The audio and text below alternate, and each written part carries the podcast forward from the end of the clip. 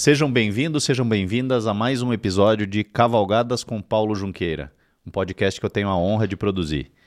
Paulo Junqueira é um apaixonado por cavalos e cavalgadas desde a infância, fundou a Cavalgadas Brasil há vinte anos e já cavalgou por vinte e cinco países nos cinco continentes e é o apresentador desse podcast.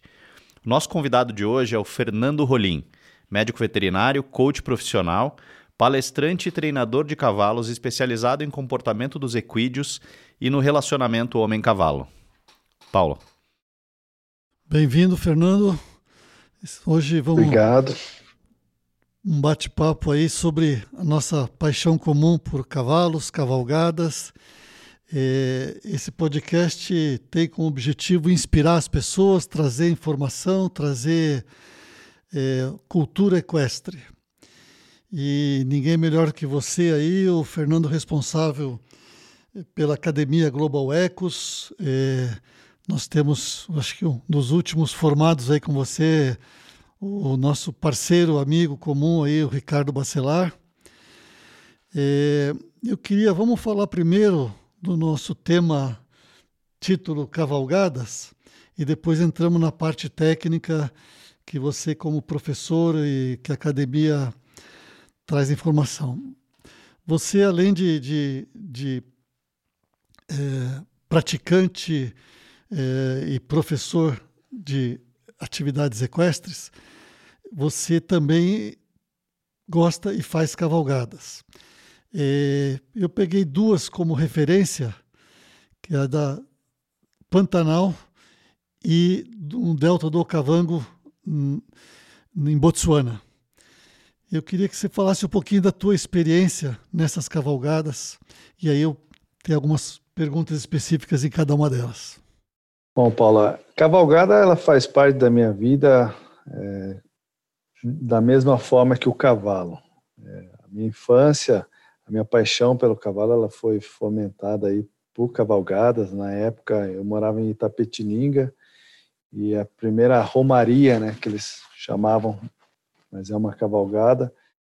Eu fui com oito anos de idade, uma cavalgada de três dias, e daí houve esse grande interesse da minha parte pelo, pelos cavalos, e a minha vida foi cada vez mais sendo direcionada nesse sentido, e eu fui me profissionalizando, e hoje eu tenho a, é, essa atuação profissional no mercado do cavalo. Porém, a cavalgada continua fazendo parte é, do meu lazer com o cavalo. Então, eu sou um apaixonado por cavalgadas, eu faço cavalgadas de três horas é, todos os finais de semana, aos sábados e aos domingos, e faço pelo menos umas duas ou três cavalgadas por ano, é, já em ambientes diferentes, países diferentes. É uma coisa que eu e minha esposa... No, é o nosso, nosso prazer. Então, a gente está sempre em busca aí de novos trajetos. É, essas duas cavalgadas que você citou foram duas que marcaram muito para nós pela qualidade de, é, de ambiente, de visual, os animais, o local que a gente foi recebido. O Pantanal veio após a nossa cavalgada para Botsuana. Lá em Botsuana foi tremenda a recepção, a, lá eram tendas, né, mas tendas de altíssimo luxo, e os trajetos, os animais muito bem preparados, a gente fazendo o safari, é, vendo muitos animais e os cavalos habituados com a, a situação de ver esses animais, de se movimentarem rapidamente entre, entre a mata, entre a onde as savanas que a gente estava cavalgando, e eles sempre muito é, habituados. E isso é, é extremamente importante para a gente que faz a cavalgada, principalmente quando não estamos com os nossos cavalos, a gente ter um local legal, um cavalo que a gente se sinta bem e confie, e, obviamente, as companhias, né? E no Fernando, Pantanal... Só te interromper um pouquinho, falar. Falando de Botsuana, e a Dalva, você citou, a Dalva Rolim, esposa do Fernando, já comentou comigo. É, eu tenho alguns questionamentos de algumas pessoas com relação a safari a cavalo, aonde tem os animais, que vamos dizer que chamados Big Five, principalmente o leão. E algumas pessoas questionam, não, mas o perigo, o risco, e obviamente a gente respeita, né? Cada um tem o seu, seu ponto de vista e a sua... Mas eu, eu já fiz vários safaris a cavalo e sou um apaixonado pelos safaris. É... Queria que você falasse um pouquinho, até eu, tô, eu escrevi um pouco, pesquisei sobre o treinamento dos cavalos, treinamento dos guias, e você que participou de uma das mais... É, a cavalgada no Delta do Okavango, junto com a do Masai Mara, no, do Quênia, são das duas, vamos dizer, se fosse para escolher as duas mais reconhecidas do mundo, aonde, claro, tem os Big Five, são essas duas. Então você fez já uma delas, e, e aonde tem todos eles, de uma forma muito... Você pode, se você encontrar um leão, um elefante, ele pode nunca ter visto um cavalo, um ser, um ser humano. Diferente de alguns lugares onde esses animais são controlados, né? No caso, por exemplo, da África do Sul.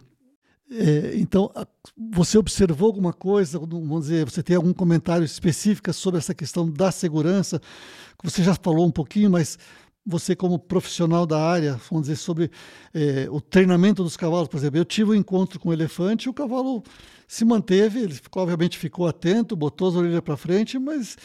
ele não fez nada, não, não, não saiu, não me empinou, me derrubou e foi embora, né? Que seria uma reação de um cavalo não preparado para um safari. É, o que, que você poderia nos, nos falar sobre isso? Essa experiência, em especial do ponto de vista do treinamento dos cavalos, é, eu achei muito profissional esse local onde eu fui cavalgar. Então, nós tivemos contato com predadores do cavalo, que são é, leões, é, agora tá, é um, um predador também, só que eu não estou lembrando o nome. E os cavalos simplesmente eles, eles se habituavam. Se o predador não atacasse, não tivesse é, intenção de atacar, é óbvio que os cavalos estavam habituados, eles nenhum manifestaram vontade de fugir, de correr, ou eles simplesmente aceitavam. A gente teve contatos com elefantes enormes, girafas, hipopótamos, e o, o líder, no, no caso o nosso guia, ele ia armado, né, para um, uma eventualidade de algum animal é, tentar atacar, mas os cavalos sempre muito seguros nisso. E teve momentos que a gente foi correr para ver zebras, aí a gente precisava galopar, porque as zebras elas têm um... a distância de fuga delas é muito grande, então elas percebem é, a aproximação dos seres humanos ou de qualquer outro predador e elas já começam a partir em fuga. Então a gente precisava também galopar para conseguir apreciar as zebras.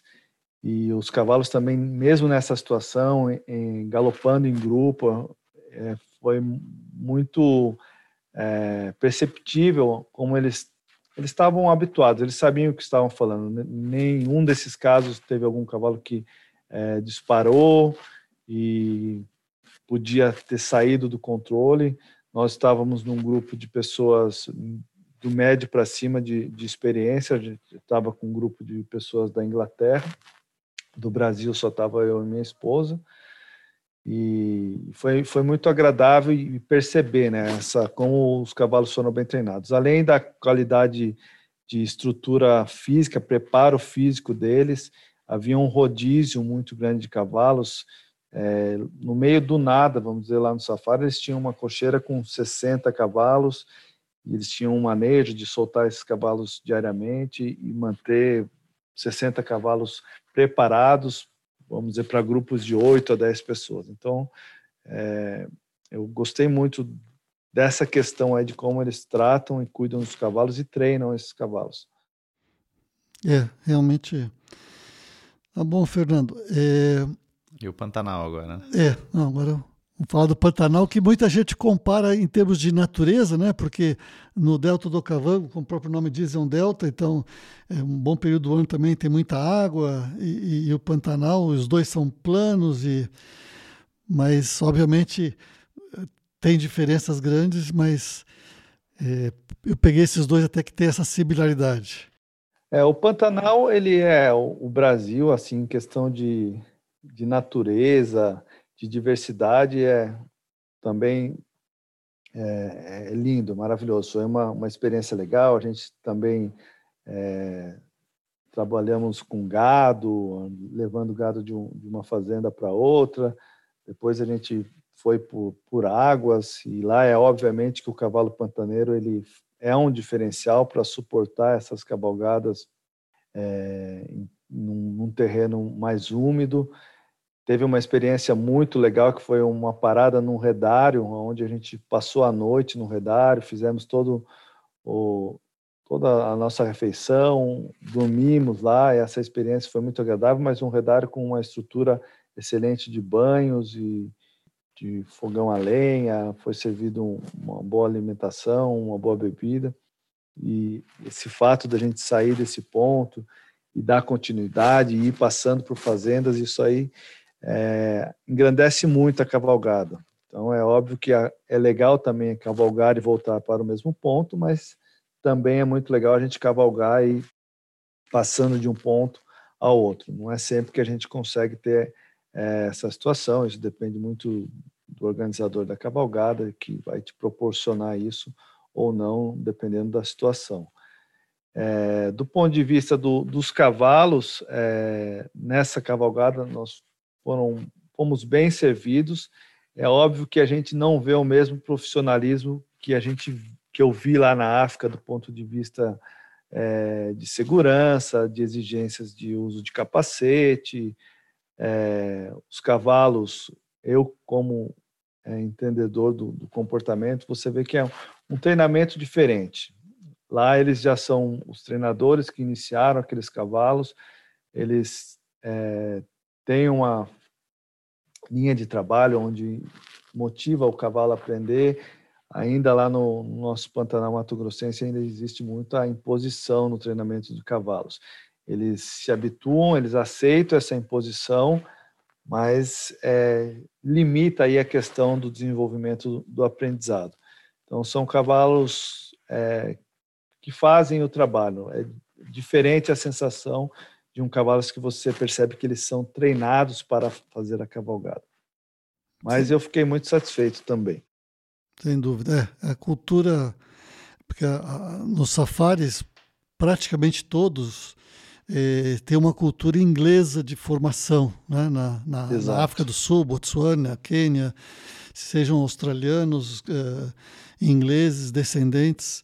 Então, tem uma cultura equestre na formação e as próprias raças também dos cavalos, né? Então, são bem diferentes.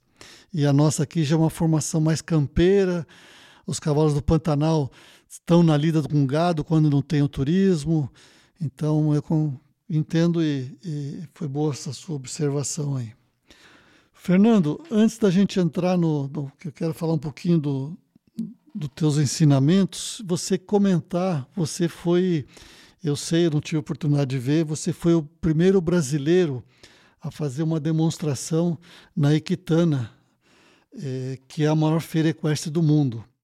Já faz alguns anos isso, né? Mas se puder falar um pouquinho, é, porque eu acho que é importante o, o Brasil, apesar de ter a quarta maior quantidade de cavalos do mundo, é, a gente tem que reconhecer, claro que É, a gente tem muito ainda a evoluir em termos de cultura equestre, é, mas o Brasil tem é, também o que mostrar lá fora, né? E você já deu um exemplo disso. Então, se puder falar um pouquinho do, desse, desse fato. Isso aconteceu em dois mil e quinze, eu tive a oportunidade de participar na Equitana. Em dois mil e treze eu fui como um ouvinte, um admirador. E em dois mil e quinze, é, através de alguns amigos que já se apresentam lá e fazem esse trabalho lá, eles me convidaram é, para fazer parte do... que eles têm lá o, o Hall do Horsemanship. Então, era um pavilhão é, onde existiam vários profissionais que trabalham ensinando sobre o relacionamento do homem com o cavalo, de como a gente pode aprimorar e melhorar, ou seja... E, e aí me convidaram é, para fazer parte desse grupo. Então, durante os dez dias de feira, eu fiz vinte apresentações. Então, são várias, é, vários picadeiros diferentes que a gente vai durante o dia fazendo apresentações, sendo que uma é, dessas apresentações diárias é no picadeiro principal, que é onde todo mundo conhece aí aquele picadeiro que tem um grande painel de L E D é, na Equitana. É, eu não tive a oportunidade de levar meus cavalos. É, na época, a gente estava tendo muita a questão do, do momo. É, houve até a possibilidade de eu é, ir com alguns cavalos do, do Marcelo, na época, do Maripá, mas ele também não estava conseguindo levar cavalo. E, então, eu acabei usando cavalos que me emprestaram lá na, na Alemanha, que eu conheci lá no, no dia da feira. E aí eu falei sobre a iniciação, né, que é uma das coisas que já faz muitos, muitos anos que eu ensino aqui no Brasil, é, a iniciação de um potro, chucro, que nunca foi montado. Acho que bastante gente que conhece o meu trabalho já deve ter presenciado é, essa apresentação. E eu não tive a oportunidade de mostrar o trabalho com um cavalo mais avançado, principalmente o meu trabalho de Liberty. Mas foi, foi muito bacana, foi satisfatório, eu gostei do, do retorno que isso trouxe para mim é, profissionalmente. Paralelo a isso, eu estava divulgando um grande evento que eu organizei em janeiro de dois mil e dezesseis, ou seja, no, no ano seguinte, onde o foco era é, criar um, esse ambiente de uma mini Equitana aqui no Brasil, é, trazer profissionais do mundo inteiro, aonde eles iriam ensinar sobre as suas habilidades, as suas técnicas de relacionamento com o cavalo, independente da modalidade que ele pratica. Então, é, se tivermos profissionais de rédeas, de apartação, de adestramento, de salto, de freio de ouro, de cavalgadas, de domadores, então cada um acaba se especializando, mas, sem dúvida, a essência é a mesma, que é conseguir se relacionar bem com o cavalo e fazendo o melhor para o cavalo e para o cavaleiro. Isso foi o Encontro Internacional de Horsemanship isso. Global Equus, é isso? É, chamou Global Equus International dois mil e dezesseis. Foi o maior e, encontro de horsemanship que já teve no Brasil. Você trouxe gente do mundo inteiro, né? Isso, foram vinte profissionais. Foi um evento muito bacana. É, eu havia feito um evento desse em dois mil e seis, quando eu inaugurei a Global Equus, o meu projeto de ensinar horsemanship no Brasil. E aí, em dois mil e dezesseis, a gente fez dez anos e essa comemoração aí com esse evento. Tá certo. Já está chegando dois mil e vinte e seis agora. Você tem já... projeto de realizar outra é importante. Vamos ver se te motivar aí. Eu sei que é muito trabalho, né? Não, eu acho que não tem esse projeto, não. Não. Mas está na mão de Deus. Tá certo. Por a vontade dele, tá a bom. Gente se engaja, né? Você sabe, né, Paulo? Você já com a Expo Cavalos aí também, a gente... É, eu realizei três anos um... um... grande evento no, no Parque da Água Branca, em São Paulo, três edições, a Expo Cavalos. O Fernando Rolim nos prestigiou lá, participou fazendo uma apresentação. E é, eu sei da dificuldade no Brasil, principalmente, de realizar um evento, mas a gente tem que tentar porque precisa informação, falta é, iniciativas, né, que quanto mais a gente conseguir trazer conhecimento, ajuda, é. É, isso que vocês também faz muito bem. Fernando, é, você tem falar um pouquinho do que, que você, especificamente para profissionais, eu acho que a gente tem uma carência no Brasil, é, eu faço parte da, da fundação da Associação Brasileira de Turismo Equestre, e a gente tem muita gente que resolve... É, realizar cavalgadas, organizar cavalgadas e até promover e vender cavalgadas, é, pensando na parte financeira, mas é, a parte da estrutura, do profissionalismo, do conhecimento, né, é, é um problema, porque, é, como você citou, bem, bem citou o que você viu e sentiu lá em Botsuana, no Delta do Okavango, é importante todas as etapas, né?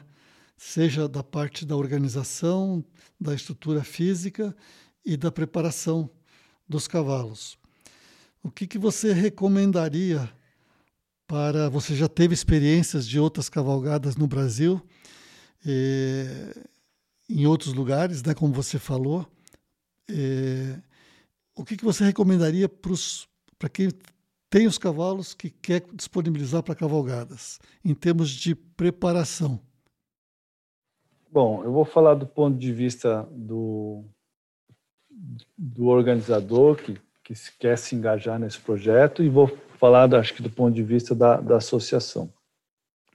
É, além de, de, de ser um, um usuário de cavalgar em diversos lugares pelo Brasil, eu, como você falou, eu, eu ensino sobre treinamento, sobre doma, e eu acabo indo ensinar em vários lugares que, que acabam oferecendo cavalgadas e, e acabo conhecendo sobre... É, como tudo isso funciona. Eu vejo que existe pouca é, noção do, dos riscos por parte dos que oferecem a cavalgada. E por parte dos que participam, muito mais. Falta de noção do, dos riscos que isso pode ocorrer. Então, a, a cavalgada ela pode trazer benefícios e prazer, assim... É, incomparáveis com outros tipos de, de lazer, mas a gente precisa ter noção é, que ela precisa ter um conhecimento mínimo.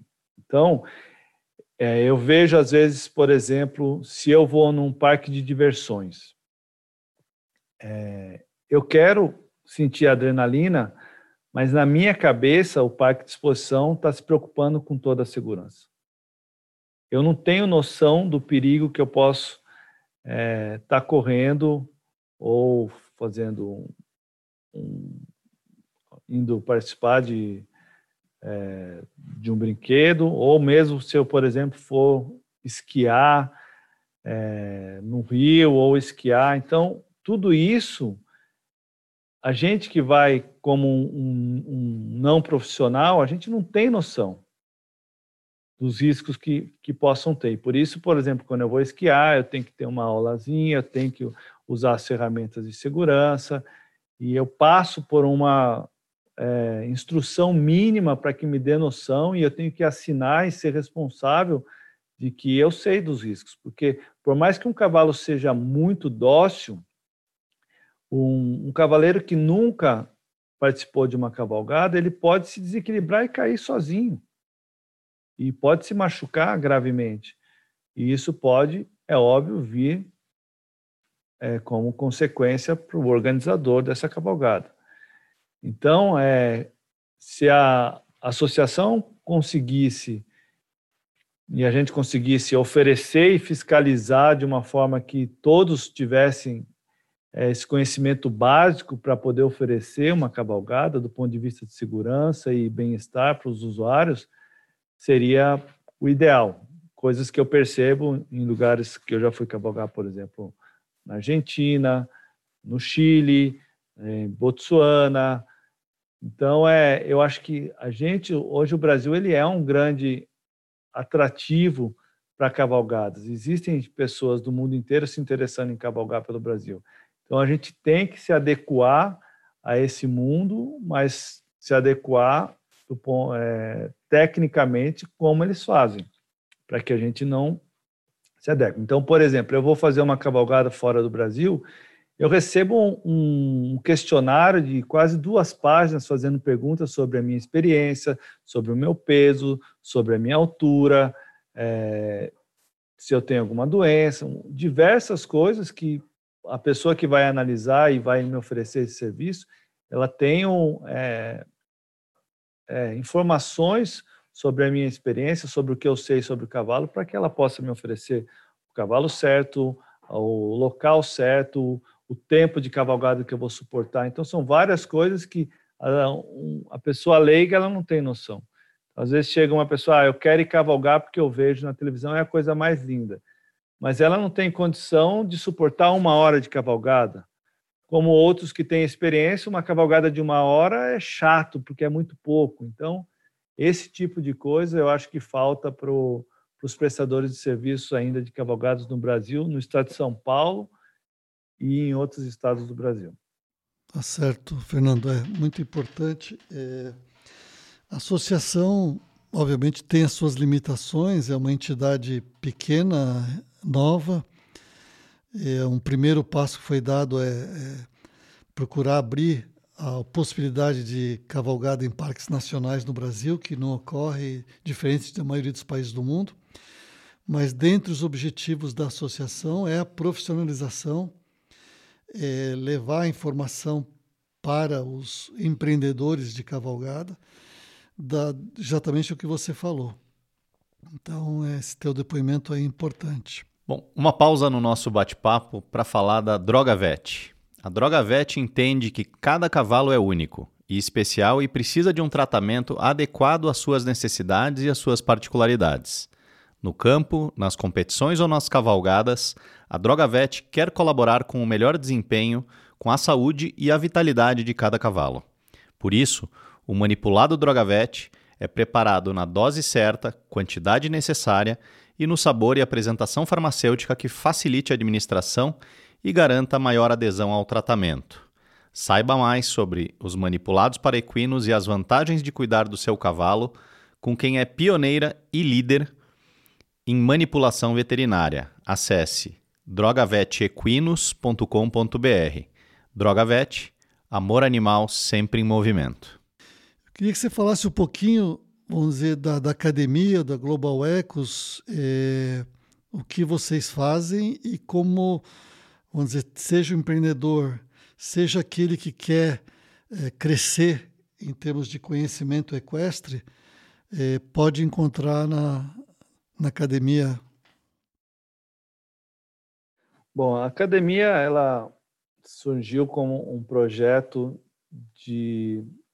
E o meu objetivo era realmente formar profissionais a realizar o trabalho que eu realizo, seja no treinamento de cavalos, seja ensinando pessoas. Eu venho há muitos anos ministrando cursos pontuais.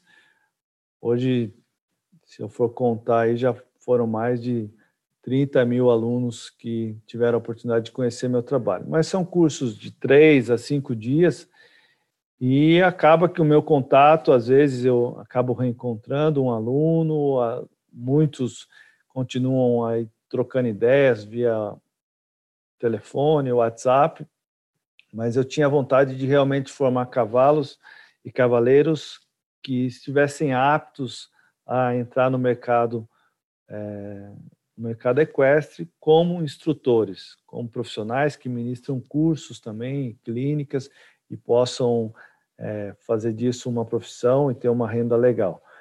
Multiplicar então, o seu conhecimento. Tem... Né? Multiplicar, o, multiplicar o seu, o seu conhecimento, e, né? Porque você não pode... O Brasil, o Brasil é muito grande, né?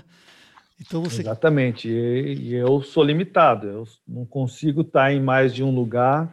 Eu, por opção, eu fui um dos profissionais que nessa onda aí de tudo online, eu preferi ficar resguardado, porque ainda acho que é, treinamento de cavalo, aprender sobre cavalo tem que ser sentindo o cheiro do cavalo, pegando o pelo do cavalo, tem que ser em contato, tem que ter prática.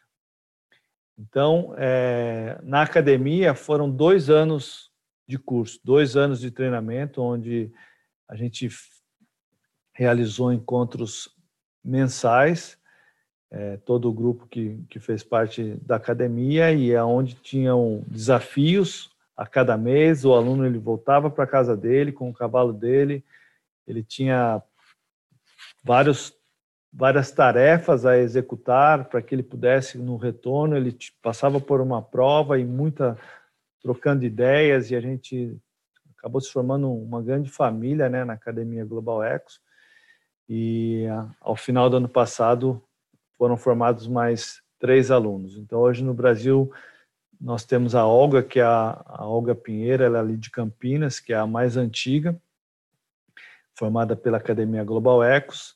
Temos o, o Nando, que ele é aqui da região de Cotia, o Ricardo Bacelar em Amparo e o Ney, que ele está ali na região de é, Lagoinha.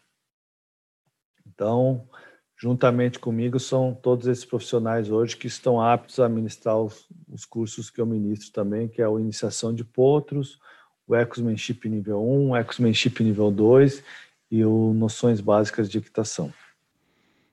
Fernando, você estudou nos Estados Unidos, teve um, um período lá. É, o que, que você, para a, vamos dizer, a cultura, a cultura country, vamos dizer, cowboy americano, a cultura é, tem lá grandes horsemen famosos. É, o que, que você traria dessa experiência dos Estados Unidos para o Brasil, comparar as duas coisas? O que, que você pode falar sobre isso? A minha experiência nos Estados Unidos foi um marco para a minha vida profissional, principalmente, e, e foi o que motivou todo esse meu projeto de ensinar horsemanship no Brasil. É, quando eu fui para lá, em dois mil e quatro, é, falava-se muito pouco sobre horsemanship. Eu havia, naquela época, lido o livro do Monty Roberts. É, o Eduardo Borba já, já falava sobre horsemanship, lá o Aloysio, na Universidade do Cavalo, falava alguma coisa, mas era algo ainda muito inacessível é, aqui no Brasil. Quando eu fui para lá, eu me deparei com uma situação que todos os eventos equestres que eu visitava tinham vários horsemen profissionais ensinando sobre horsemanship.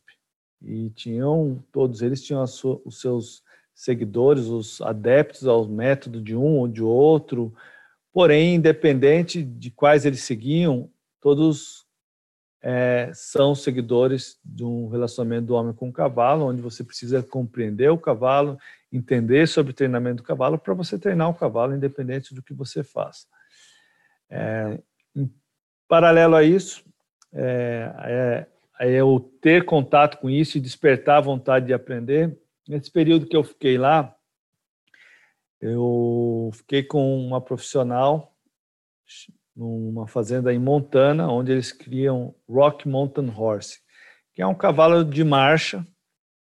Lá nos Estados Unidos tem marcha batida, tem marcha picada, e é um cavalo que a principal função dele era cavalgadas. E E eles vendiam cavalos para pessoas que faziam as trail rides, as cavalgadas.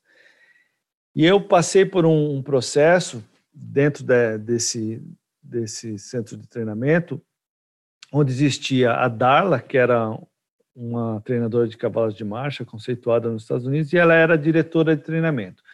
Aí existia um gerente abaixo dela, e eu estava abaixo desse gerente de treinamento. Só que era um profissionalismo tão grande de que, é, do que ela, eu precisava ensinar para um cavalo de cavalgada, então eu, eu recebia um checklist.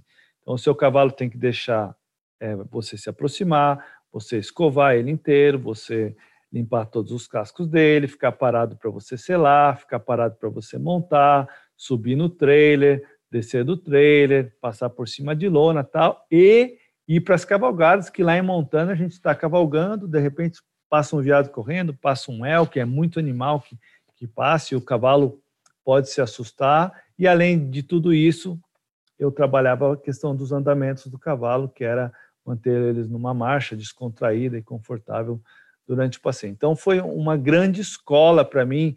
É... Na época eu falava, nossa, mas que coisa, crica, né? Eu tenho que fazer tudo certinho.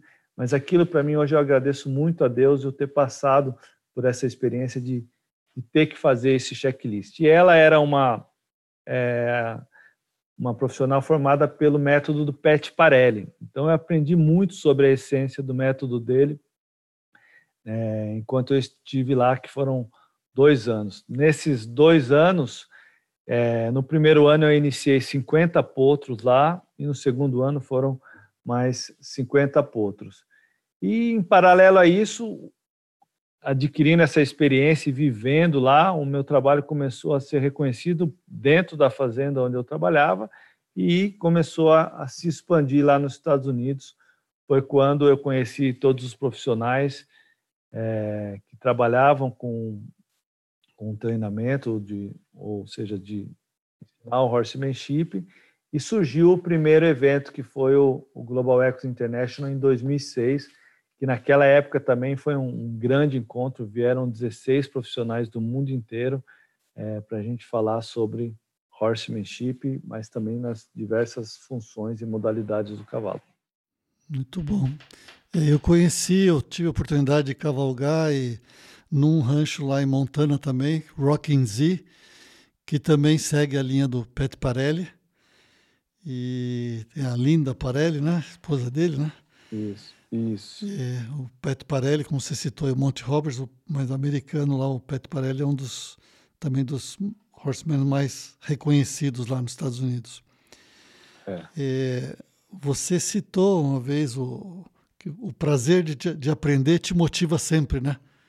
Eu tenho, é. ouvi, ouvi uma citação sua, essa, você continua, todos nós temos que continuar aprendendo e... e E tudo que estamos falando hoje aqui é, é ensinamento, é ensinamento, quer dizer, a pessoa que quer se relacionar com o cavalo tem que estar sempre aprendendo. Eu me surpreendo aí com, com algumas pessoas que às vezes acham que já sabe tudo, né? E para andar a cavalo não precisa, não precisa aprender, não precisa conhecer. Então, é questão da informação. Fernando, em termos de objetivo... de plano, traz alguma coisa, o que, que você, nos dois sentidos, profissional, na tua na Global Equus, e pessoal, você, a Dalva, é, em termos de cavalgada no Brasil e fora do Brasil, aonde que você gostaria de ir, e plano, plano profissional teu da, da, da Global Equus. Bom, vamos falar do, dos planos profissionais. É... Nessa minha busca, como você falou, por aprender, é, eu me encontrava em dois mil e quinze, dois mil e dezesseis, eu havia organizado um grande evento que foi um sucesso, a minha agenda de cursos é, preenchida, graças a Deus, com um ano de antecedência, eu, meu trabalho tava, está indo muito bem. Mas foram surgindo outros desafios para mim. É, eu como domador, eu no trabalho em liberdade, fazendo um trabalho muito bacana, mas eu sentia que, como é, cavaleiro no sentido de, de postura, de leveza, de técnica, eu tinha muito a desenvolver. Foi quando eu... Confesso que foi... Eu já vinha buscando, né, melhorar a minha equitação e a minha capacidade como cavaleiro, mas na Olimpíada, que foi no Rio de Janeiro, eu fui assistir a prova de adestramento clássico e lá eu, eu olhava para aquilo e eu já estava na busca, né, do, do conhecimento, eu sabia o quão difícil era, mas me veio um, um, um impulso, né, na verdade, né, olhando seres humanos, eu dotado... graças a Deus, de saúde, me perguntei por que eu não posso conseguir, né? É, construir um cavalo de Grand Prix, que é realmente muito difícil você ensinar os exercícios para um cavalo que faz uma prova de Grand Prix, que é uma prova de adestramento olímpico. E aí eu fui nessa busca. É, hoje eu já estou participando do Small Tour. O que, que é o Small Tour?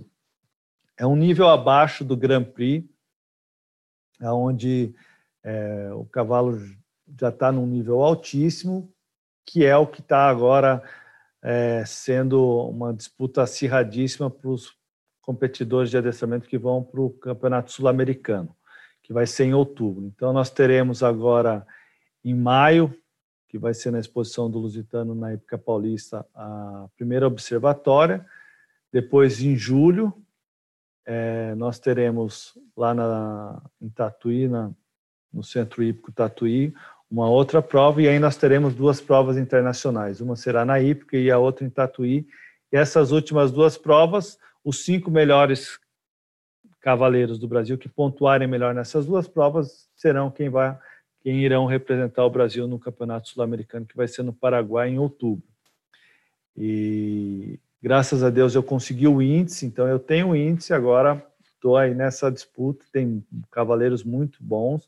Só de estar no, no meio deles eu já me sinto muito satisfeito é, por ter, ter aceitado esse desafio para mim mesmo, né, de melhorar como cavaleiro, porque não é fácil.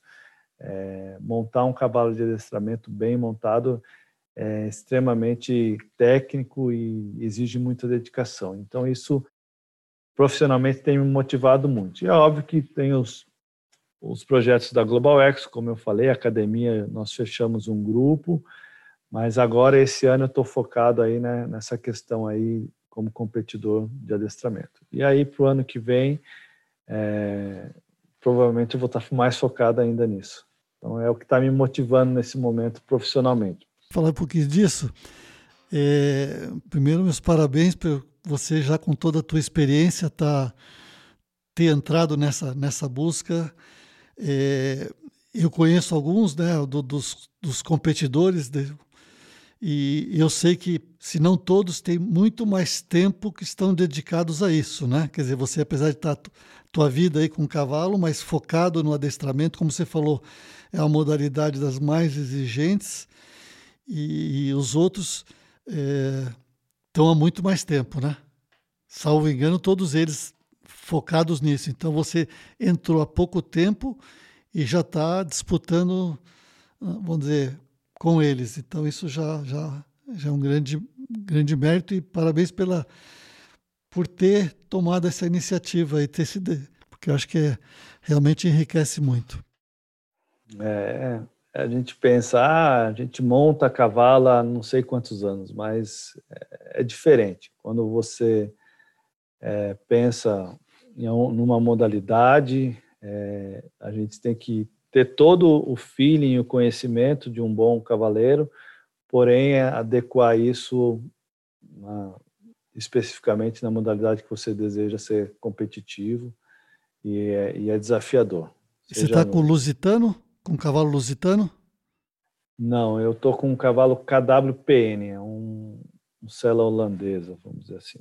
Então, mas eu estou tô, tô muito satisfeito, porque a gente vem crescendo. Eu comecei, é, vamos dizer assim, o último da fila, agora eu já estou no meio da fila e meu objetivo é chegar no começo da fila. Beleza, estamos então, na torcida aqui. Passo a passo nesse desafio. E do, com relação às cavalgadas, como eu te falei, isso faz parte aí do, do meu projeto, meu e da minha esposa, como apaixonados por cavalo. A gente tem um grupo de cavalgadas, são é, pessoas que têm cavalos hospedados em treinamento comigo aqui. E toda sexta e sábado a gente faz uma cavalgada pela manhã e um... um happy hourzinho após isso, um grupo bacana. Então, a gente está envolvido com a cavalgada é, diariamente. E aí, a gente tem aí como nosso lazer é cavalgar pelo mundo. Então, a gente tem aí o projeto que depende aí dos meus projetos no adestramento, que é cavalgar lá na, é, na África novamente, mas lá na região... No Quênia, aí, no Quênia. Na região do Quênia. Masai Mara. Essa é uma das cavalgadas que, que estão no, nos nossos planos. Esse ano eu fui fazer uma cavalgada é, lá na região do Rio Grande do Sul, do Maramá, que também era uma cavalgada que eu tinha vontade de conhecer. É, o meu grupinho está querendo fazer alguma coisa agora aqui na região de... de Campos do Jordão, então estou é, em busca e, e provavelmente esse ano a principal vai ser essa do Quênia aí, vai ser em setembro, né? Você queria deixar alguma, fazer alguma observação final, pensando, vamos dizer, no, no público de cavalgadas, é, que passar alguma mensagem final aqui? Ah, a mensagem que eu deixo, acho que para todos que é, pensam ou os que já se relacionam com o cavalo, é que o cavalo ele pode pode não, ele traz enormes benefícios para nós seres humanos do ponto de vista emocional, do ponto de vista físico. É... Ou seja, até do ponto de vista espiritual. Então, é, ele faz bem para a nossa saúde. Que a gente tem que estar sempre atento que tudo que existe de nós emocionalmente como fisicamente, a gente precisa se preparar para isso. Por mais que nós sejamos usuários de, de cavalgada, de lazer, e às vezes a gente vê que as pessoas, é, não todos, mas muitos, ah, cavalgada e bebida, e, e acaba, acaba muitas vezes surgindo o, os acidentes, né? Então, que a gente tenha consciência com relação a isso, para que o cavalo possa só nos trazer alegria e evitar ao máximo de transtorno, né, de acidente na vida, mesmo dos cavalos, como das pessoas que, que têm essa intenção. Porque é muito frustrante, as pessoas elas se aproximam no cavalo e, às vezes, por falta de profissionalismo de quem apresenta o cavalo, essas pessoas se machucam ou sofrem algum trauma, uma queda, e acaba se afastando. Então, cabe a nós que somos os profissionais que oferecemos esse serviço, é, cuidar para que a gente não cause isso na vida das pessoas e na vida dos cavalos. Tá ótimo, Fernando. Eu queria agradecer aí mais uma vez. É, a conversa com você é sempre enriquecedora, né? Eu tive o prazer já de, de participar aí com vocês, de conhecer o trabalho de vocês pessoalmente. E quem sabe vamos cavalgar junto em breve. E esse nosso podcast, só para encerrar, ele tem o um apoio, o um patrocínio da DrogaVET. Eu vou pedir depois para você ter o contato com eles, mandar um material, de repente uma visita aí para você conhecer, que é a maior empresa de farmácia de manipulação veterinária do Brasil. Fazem um trabalho muito sério também. Muito obrigado, muito Fernando. Foi um prazer aí. E até breve, até a próxima. E até a próxima cavalgada. Tá bom. Obrigado, Fernando. Prazer falar contigo. Prazer foi meu, tudo de bom. E com isso a gente encerra mais um episódio de Cavalgadas com Paulo Junqueira, um, com, trazido até vocês com o patrocínio da DrogaVET. Gostou do que viu, do que ouviu? Curta, compartilhe e se inscreva no canal.